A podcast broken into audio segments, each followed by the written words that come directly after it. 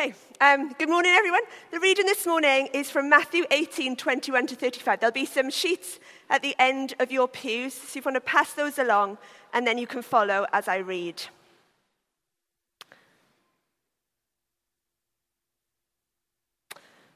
So, then Peter came to Jesus and asked, Lord, how many times shall I forgive my brother or sister who sins against me?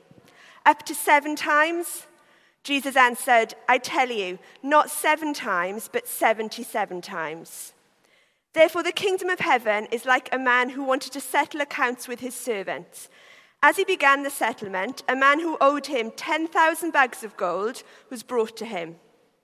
Since he was not able to pay, the master ordered that he and his wife and his children and all that he had be sold to repay the debt. At this, the servant fell on his knees before him. Be patient with me, he begged, and I will pay back everything.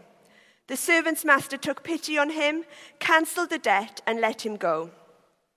But when the servant went out, he found one of his fellow servants who owed him a hundred silver coins.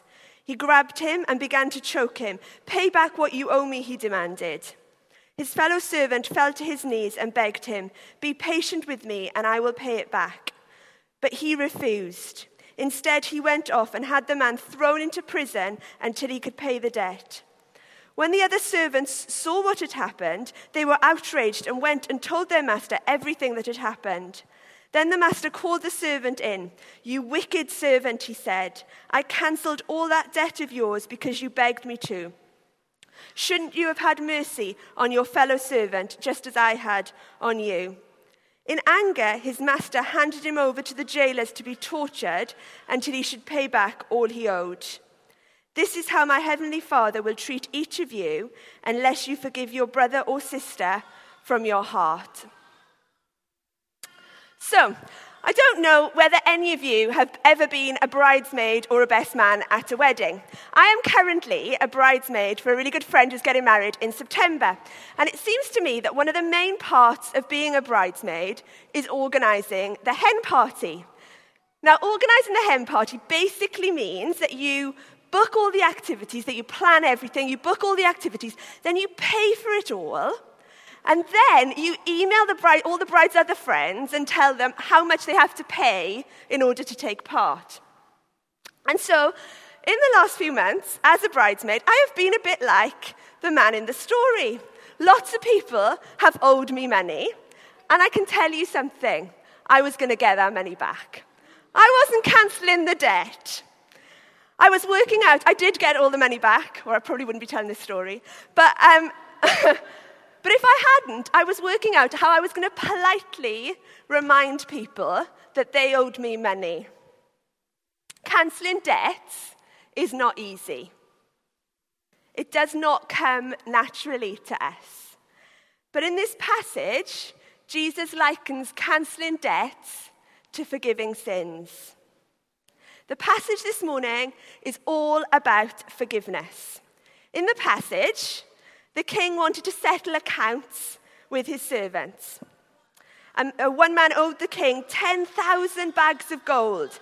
Now, that is a lot of gold. And the king and the servant would have needed to sell his wife, his children, everything he had in order to pay that debt. The same servant, but he pleads with the king, and the servant and the king wipes the debt. And then that same servant went out, and when he was owed money by another servant, he grabbed him by the neck and demanded the money. Didn't show the same mercy. He refused to wipe his fellow servant's debt. And then the king calls that servant in and tells him in verse 33 Shouldn't you have had mercy on your fellow servant just as I had on you? The master then withdraws his mercy and sends the servant to jail. So, the message of the passage is that God has forgiven us and we need to forgive others. As forgiven people, we forgive others. As Christians, we forgive because God has forgiven us. The king in the story represents God, the servant represents us, And as God does not have a limit in forgiving us, so we are not to limit our forgiveness of others. C.S. Lewis said this. He said, To be a Christian means to forgive the inexcusable because God has forgiven the inexcusable in you. The Christian message is all about forgiveness. Our relationship with a holy and perfect and just God is broken because of our sin and our failures. But God sent his only Son to die and to rise again so that that relationship with God can be restored. God forgives us, and the passage shows us that it's as a result of God forgiving us that we forgive others. Forgiven people forgive. So, Rowan Williams, who's the former Archbishop of Canterbury, recently said this that as Christians, we look at our failures not with despair, but with hope. As Christians, we don't claim to be particularly good people, but we know that we are forgiven people. And it's from knowing the extent to which God has forgiven us, the sacrifice he made to forgive us, that we are able, with his strength, to forgive others. We have hope because we know that our sins, our failures, are forgiven because God in Jesus came to earth as a man and died on the cross. So, the point of the passage is that forgiveness is a command. It's not an optional part of being a Christian. It's not, well, it depends on how bad the offense is, or it depends whether somebody I love has been hurt. God forgives me, and He commands me to forgive others. Jesus is asked at the start of the passage, Lord, how many times shall I forgive my brother or sister who sins against me? Up to seven times? And he answers, I tell you, not seven times, but 77 times. This means endlessly. God forgives us endlessly, and we need to forgive in the same way, with no limit. In fact, at the end of the passage, Jesus says that in order to be forgiven, we need to forgive. It's quite challenging, isn't it? Um, Tom Wright, the theologian, says that forgiveness is like air in your lungs. There's only room for you to inhale the next lungful when you've just breathed out the previous one. If you insist on withholding forgiveness, you won't be able to take any more yourself and you will suffocate. If your heart is open, able, and willing to forgive others, it will also be open to receive God's love and forgiveness. Forgiving others demonstrates that we understand what God has done for us. It's like a cycle. He forgives us, we forgive. He forgives us, we forgive. And Tom Wright says this Every time you forgive someone else, you pass on a drop of water from the bucketful that God has given you. The command in the passage is to forgive because he has forgiven us. Notice the difference in the passage between the servant who owed the king 10,000 bags of gold um, and the servant who was owed himself 100 silver coins. Now, I'm no expert in this exact worth of this money, but it's pretty clear that the debt to the king is more than the debt to the servant. And as we look at the greatness, as we look at the extent of the way in which God has forgiven us, we then forgive others. Forgiven people forgive. Jesus does not say that forgiveness is easy, but he does command us to do it. So, what does it mean to forgive people who wrong us? even when um, it feels too difficult. Forgiveness in the passage means wiping, means wiping the debt completely.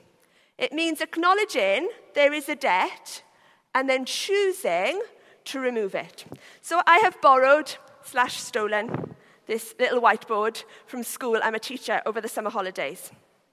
And if I write the word debt on it, like you to imagine that's the offense you need to forgive. And what we are tempted to do often is to hide it, to hold on to it, but to hide it, or to put it over there and pretend we've forgotten it, but actually we know it's still there and we haven't forgotten it.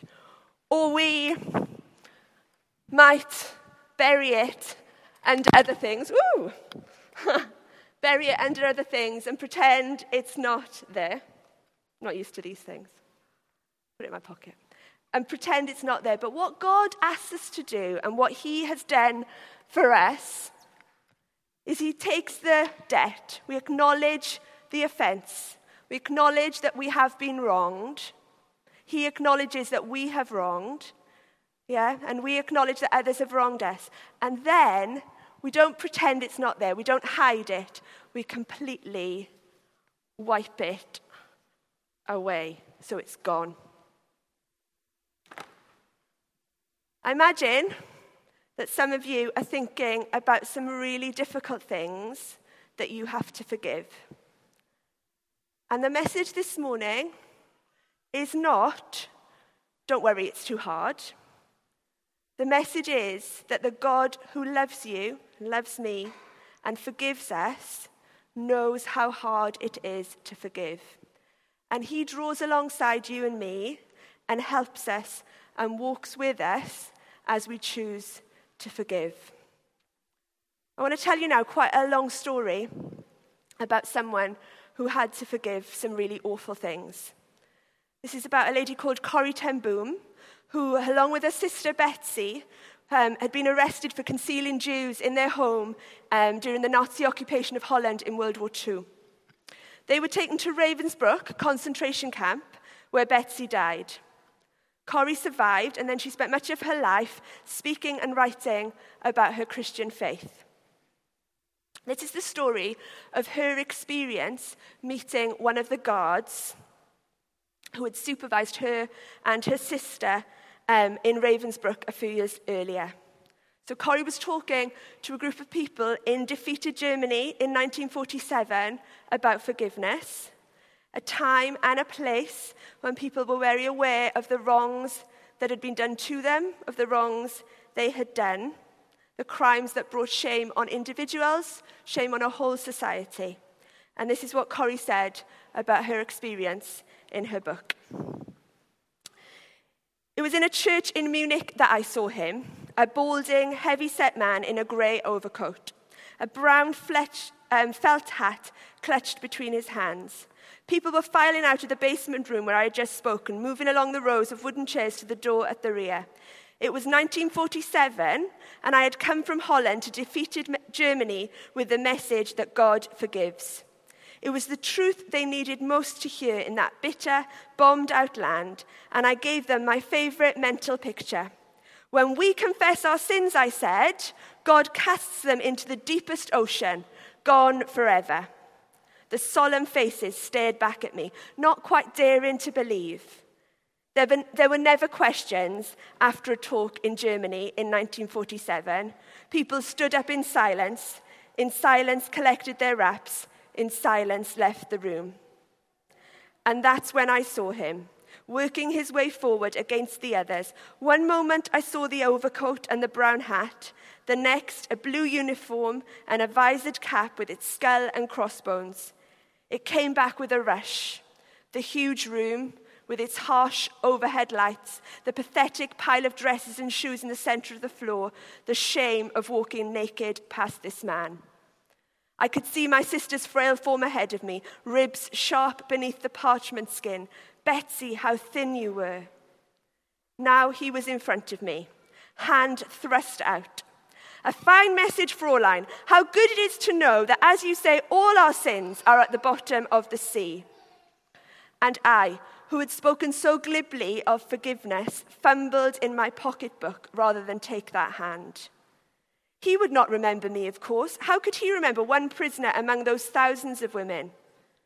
But I remembered him and the leather crop swinging from his belt. I was face to face with one of my captors, and my blood seemed to freeze. You mentioned Ravensbrück in your talk, he was saying. I was a guard there. No, he did not remember me. But since that time, he went on, I have become a Christian. I know that God has forgiven me for the cruel things I did there, but I would like to hear it from your lips as well, Fräulein. Again and again the hand came out. Will you forgive me? And I stood there, I whose sins had again and again to be forgiven and could not forgive. Betsy had died in that place. Could he erase her slow, terrible death simply for the asking? It could not have been many seconds that he stood there, hand held out, but to me it seemed hours as I wrestled with the most difficult thing I had ever had to do. For I had to do it. I knew that. The message that God forgives has a prior condition that we forgive those who have injured us. If you do not forgive men their trespasses, Jesus says, neither will your Father in heaven forgive your trespasses. I knew it not only as a commandment of God, but as a daily experience. Since at the end of the war, I had had a home in Holland for victims of Nazi brutality. Those who were able to forgive their former enemies were also able to return to the outside world and rebuild their lives, no matter what the physical scars. Those who nursed their bitterness remained invalids.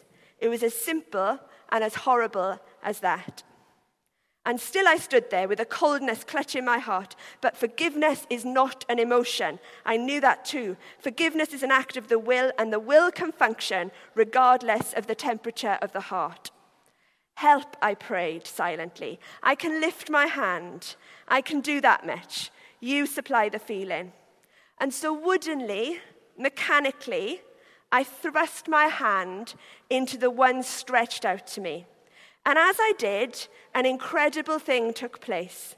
The current started in my shoulder, raced down my arm, sprang into our joined hands, and then his, this healing warmth seemed to flood my whole body, bringing tears to my eyes. I forgive you, brother, I cried with all my heart. For a long moment, we grasped each other's hands, the former guard and the former prisoner. I had never known God's love so intensely as I did then. So, if you are choosing to follow Jesus, if you choose to follow Jesus, if you trust that Jesus forgives you, forgiving others, however hard that may, may be, is not an option, it's a command. But the good news is we don't have to be almost superhuman. We don't forgive in our own strength. Corrie ten Boom did not forgive that God in her own strength. She knew what God commanded. She lifted her hand, that's what she did, and the power of God at work in her enabled her to forgive. And she benefited so much from choosing to forgive. She knew God's power at work in her. She was set free from the bitterness. And that possibility of knowing God at work in us, of being set free from bitterness, is available to each one of us. So you may be thinking now about somebody you want to forgive, and do come forward for prayer in a moment if that is the case. But we're going to pray too that God would bring to our minds people that, we want, that He wants us to forgive. Maybe some of the hurts will be deeply hidden. Maybe we've put them one side or we've held on to them. But we'll pray that um, by the power of the Holy Spirit, He will bring to mind people, and then we, all we do is we step forward, we choose to forgive, and God at work in us, the Holy Spirit at work in us, enables us to forgive. And the message of this passage is for our benefit too, because holding on to and burying the unforgiveness causes us to get bitter. Acknowledging the hurt, forgiving it, sets us free. Now, the truth is, we all need to forgive and to be forgiven on a daily basis. So we could all really come forward for prayer this morning. But I would encourage you to come forward if it feels significant for you this morning. Either you want to ask God to forgive you, or you know there's somebody that you want to forgive. And by stepping forward, you're saying, I choose to forgive.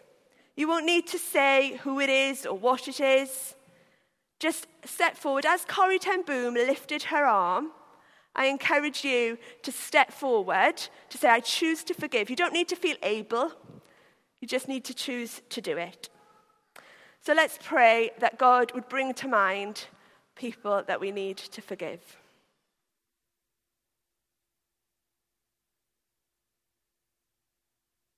Lord Jesus, thank you that you forgive us.